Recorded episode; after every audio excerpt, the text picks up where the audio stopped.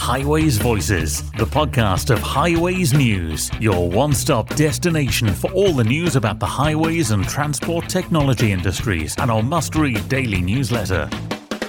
On this week's Highways Voices, we're going international. TRB is all encompassing. So it is from pavement and road surfacing to traffic signals controllers to traffic management operations to academic research on new algorithms and new approaches. And now we're seeing a lot of the AI, machine learning, data analytics space has really taken off. We hear about the major transport event, the Transportation Research Board's 101st annual meeting, which takes place in Washington, D.C. on this week's programme.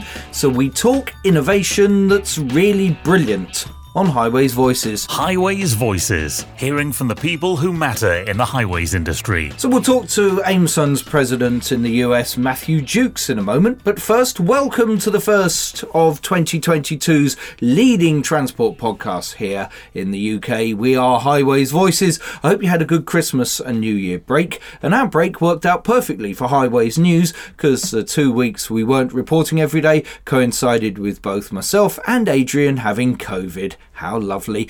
Well, we're back now, fighting fit, or almost anyway. So we'll start the show as always with a word from Adrian Tatum and the key stories on our website. News from the highwaysnews.com website this week includes a major road report for the north of England, which has been published by Transport for the North. This sets out the important role that our highways have to play as part of an efficient, effective, and multimodal transport network, says the organisation. The report reveals that 97% of personal journeys in north of England use, use the road network. Of these, 61% are cars or taxis, 26% walking, 9% on buses, and 2% cycling. Just under 90% of car trips are under 10 kilometres. 88% of freight movements in the North region use roads as well. Commuting and business trips account for one third of carbon emissions from cars, says the report. And in the north of England, more than 95% of 26 million tonnes of transport related carbon emissions per year are from road transport. Also, this week, Colas has been awarded the eight year maintenance response contract for Area 9 by National Highways across a total lane length of around 3,760 kilometres of motorway and trunk roads. Colas will deliver reactive maintenance, incident response, severe weather response, and minor works in a region that has five strategic critical motorway interchange junctions, as well as being at the heart of the new HS2 network and where Colas has had a long established base. Transport for London has announced that it intends to make a trial of 24 hour bus lanes permanent. This is after initial trial found that extending bus lanes hours on London's busiest roads cut journey times and helped reliability. Improvements in bus journey times were particularly noticeable in central and inner London, especially in both the mornings and evenings throughout Sundays.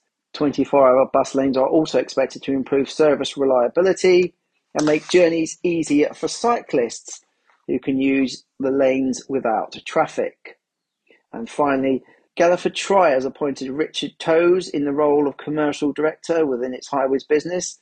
Mr. Towes has joined Galliford Try from VolkerStevin. We've also run stories about Manchester based Wejo's new platform for driverless vehicles, Swarco winning a major contract in Paris, the brilliantly named Here We Go app's new partners, and a couple of bits of transport in the press. Unoptic's new mobile phone enforcement solution gets the thumbs up from the Daily Mail, and there's some bloke called Paul Hutton appearing on Radio 2 talking driverless cars. You can read all of these plus so many more stories on our website. Remember to follow us us on Twitter and LinkedIn as well. Details are in the blurb, and you can sign up for our daily email into your inbox every lunchtime. Highways Voices with Paul Hutton and Adrian Tatum. On the news this week on our site, we've been running stories coming out of CES in Las Vegas, where there's a lot of cool tech for transport showed off, as I found out when I went a few years ago, and I hope to go again when travel's a bit easier. Another event I've visited in the States is the Transportation Research Board's meeting in Washington. Washington, which is a huge transport gathering, which, again, due to present circumstances, I haven't been able to get to this year. So I've enlisted friend of Highways News Aimsun to help out. The company's US President Matthew Jukes is sponsoring TRB and is going to be there next week. So I caught up with him to find out what's going on.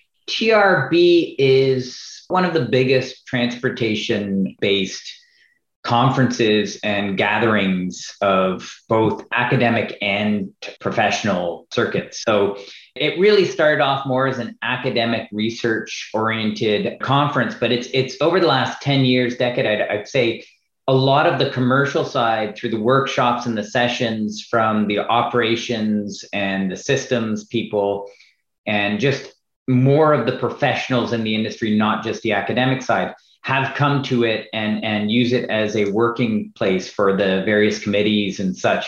So it, it's really grown to be now a the best practices type conference out there.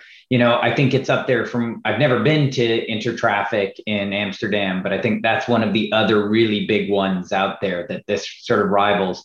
I think in its its heyday, it's had up to 10,000 attendees, which is pretty significant. I think this year will be um, slightly lower, but uh, you know we're we're glad to be going in person. I, I think TRB, as challenging as it has been, has made the right choice to go in person without hybrid, without a virtual, because as as much as it is unfortunate that people won't be able to come and see some of the stuff the hybrid stuff really limits the ability for people to come and makes it a bit more challenging for organizing how you as an exhibitor and as a presenter and participant in the workshops how you attend those things. So so i think it'll be interesting. We roll with the way the times are going these days but we're we're fully committed. We're platinum sponsor for trb this is our third year in a row. So when you when people open up the app they will see Aimsun first before getting to all their fun stuff. We got a lot of great comments about that uh, two years ago when we did that. And we also have a fairly large booth, a 20 by 20 space where as you walk into the convention center, you essentially can see about 70 feet back, 100 feet back, this giant sail up in the air kind of looking thing that has a, the Aimsun logo on it. And it's, it's quite impressive. So we're happy. What part of transportation are we looking at here? Is it technology or is it more the sort of the road surface and barriers side of things with a bit of technology thrown in? I mean, what what sort of it, uh, people will you be meeting during the it, week? It is for us. It's it's the technology and and the planning type people that we TRB typically is for. But TRB is all encompassing. So it is from pavement and road surfacing to traffic signals controllers to traffic management operations to academic research on new algorithms and new approaches. And now we're seeing a lot of the AI machine learning data analytics space has really taken off. And so it really takes the systems engineering, the product development, the, the hardware people, and the core engineering, bridge design and road surface design, and brings it all together and, and ties it in also with what academia is researching currently. And, and ties in a lot of the efforts that the US government takes on for it, the next year's funding for research those ideas for what they want to research come from TRB. So, over the two years since you last met in person, obviously we've had the pandemic, so we've had a change in the way uh, people have been traveling. There's been more reticence to use public transit, um, but then there's also been more use of active travel, so people walking and cycling, and and almost by coincidence during that time the new version of Aimsun Next came in with walking and cycling um, uh, integrated very core to it. So I guess you'll be showing that off and have a lot of people very interested in the solutions you can show off as to how they can really make active travelers part of their overall transport offering in a city. Yes, yes. One of one of the things we'll be definitely featuring in our booth is the pedestrian and cyclist uh, models, um, the, really for understanding how these these new, not new, but these alternate modes of travel interact with the vehicles on the road and and on their trips. We know that bikes don't necessarily drive down the middle of the road like a car would. Our bike model really simulates the bike as a bike would operate. Same with the pedestrian model. You know, back in the day, we used to really model pedestrians by making really little cars that moved really slowly but then the the dynamics weren't the same so we do now have as part of our standard offering as Aimsun Next a true tra- a pedestrian simulator for simulating the walking interactions with cars and the walking trips throughout the network and have tied that also big into our uh, dynamic transit assignment so that it understands the trip that of walking between bus stops or to your destination from your destination, but taking uh, transit for the principal part of your route. And of course, you've also got Aimsun Live that you're showing off, which is your your real time modelling. Now, I always love the idea of this from from my background when I used to. Uh, report on um, traffic information and, and ran radio traffic news companies. The idea of not only having real time information, but then actually being able to, to do traffic forecasts 30, 60 minutes into the future so you can kind of fix traffic jams before they happen has always been really exciting to me. Um, how accurate is the stuff that you're producing and what sort of interest is there among cities in actually being able to kind of fix traffic jams before they happen we try to be within a 85% uh, accuracy typical modeling standards for the volumes but more importantly we try to make sure we get the congestion within the, the min max norms of, of things for when we're predicting the typical conditions. Obviously, when you're predicting what's going to happen when an accident occurs or a congestion or construction or something, that isn't a typical condition. So there aren't necessarily the min norms. So we try to, we always try and improve through AI as we go on. One of the keys why we, we are big on the simulation for these predictions is a lot of research has been done in machine learning and AI that allows you to use historical data and current data to predict out typically what would happen in the near term future. And we do that also with our AI in Aimsun Live. But what we short on is when you actually take it and you look at, well, now I don't have a normal condition. I have a storm or I have an ac- a two lane accident up ahead.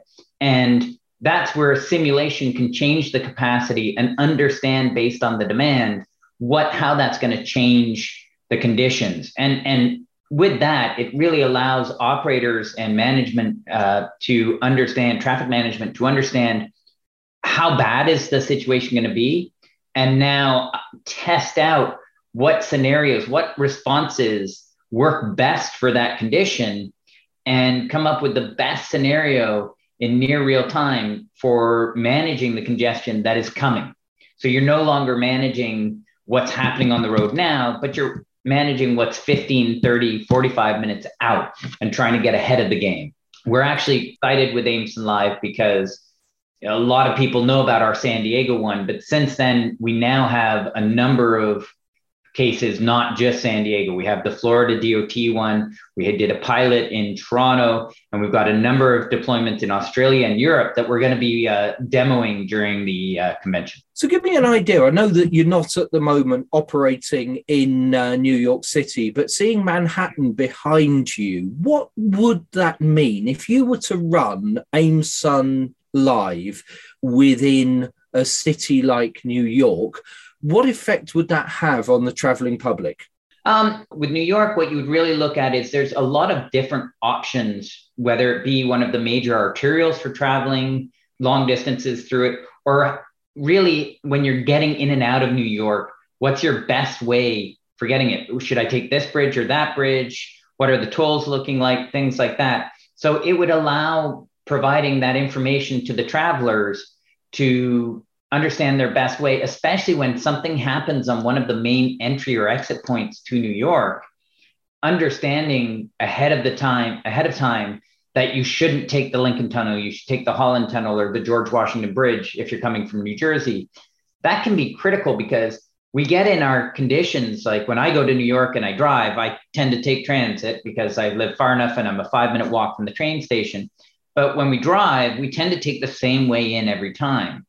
Well, there you have to know well in advance of the decision point which tunnel, which bridge you're going to take in. So having that 30 minute warning to say, hey, right now there's an accident at the Holland Tunnel, and in 30 minutes, it's going to be a nightmare. Take the Lincoln Tunnel.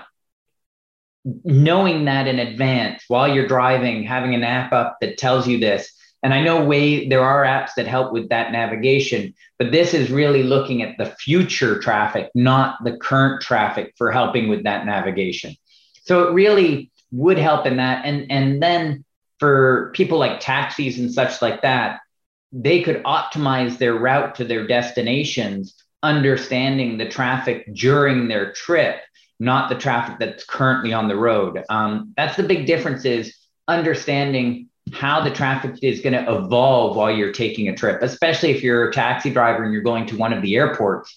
You're not looking at a short trip obviously in a five minute trip there's not much really you can do you just take whatever looks the best at that moment so that's really a lot of it also under helping people understand the benefits from transit and and being able to use transit part of that though is also in the messaging and getting it out once somebody's in their car it's hard to get them out so you want them to know the transit and how transit is going to be quicker beforehand so that they make the decision before they get into the car, even if it's to drive to a park and ride station. You mentioned about the academic side of uh, TRB. How much of your week actually at the event is in learning mode and listening mode and finding out from others, and how much of it is on your booth explaining Aimsun and its solutions to uh, existing and new customers?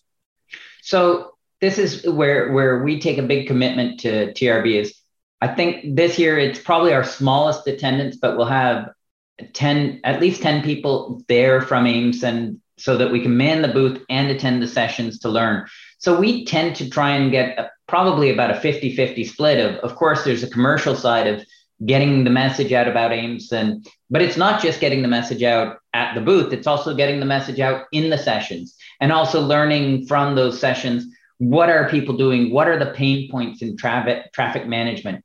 What are the new car following models that academic people are using? How are people using um, multi-threading and and multi-simulations to try and come up with uh, automated calibration and things like that? So there's a lot of learning. Um, we have a mix of our business development people, our consulting people, and most importantly, our research people. So we do try and mix things up quite well um, and, and get as much knowledge out of it as we do on the commercial side.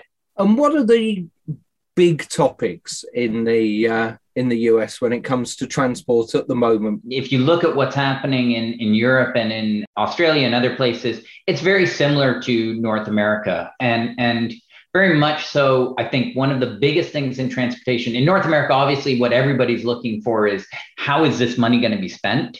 Um, there's obviously last year was a challenging year for finances uh, for government funding for everything. So now, now that the bill is out there, it really is about where that investment is going to be put forward. And we are seeing a lot of. It's not about going out and building more roads. It's about using our roads more efficiently and more effectively and, and increasing the capacity that's already there or using the available capacity that's underutilized. Europe's been doing that for a while, I think, with more, you know, in the US, we've in some places we've got a lot of land, so you you kind of think I'm going to build a new road. But I think the cost and maintenance of a new road versus using ITS and and things to improve that really um, does have a bigger impact. So, what we are seeing in the US, really the focus being on a lot of big data. We have a lot of data now. How can we use this data to help improve things? And with that, how do we bring in things like machine learning and artificial intelligence with that big data to come up with the processes, tying that with simulation, tying that with traffic operations, and really being able to advance the field um, in more of a hybrid way. I think I think it's we're not looking to fully automate everything. We're just looking to bring the automation with the with the operators, with the human touch, because there's a certain thing, you know, we always use the term engineering judgment.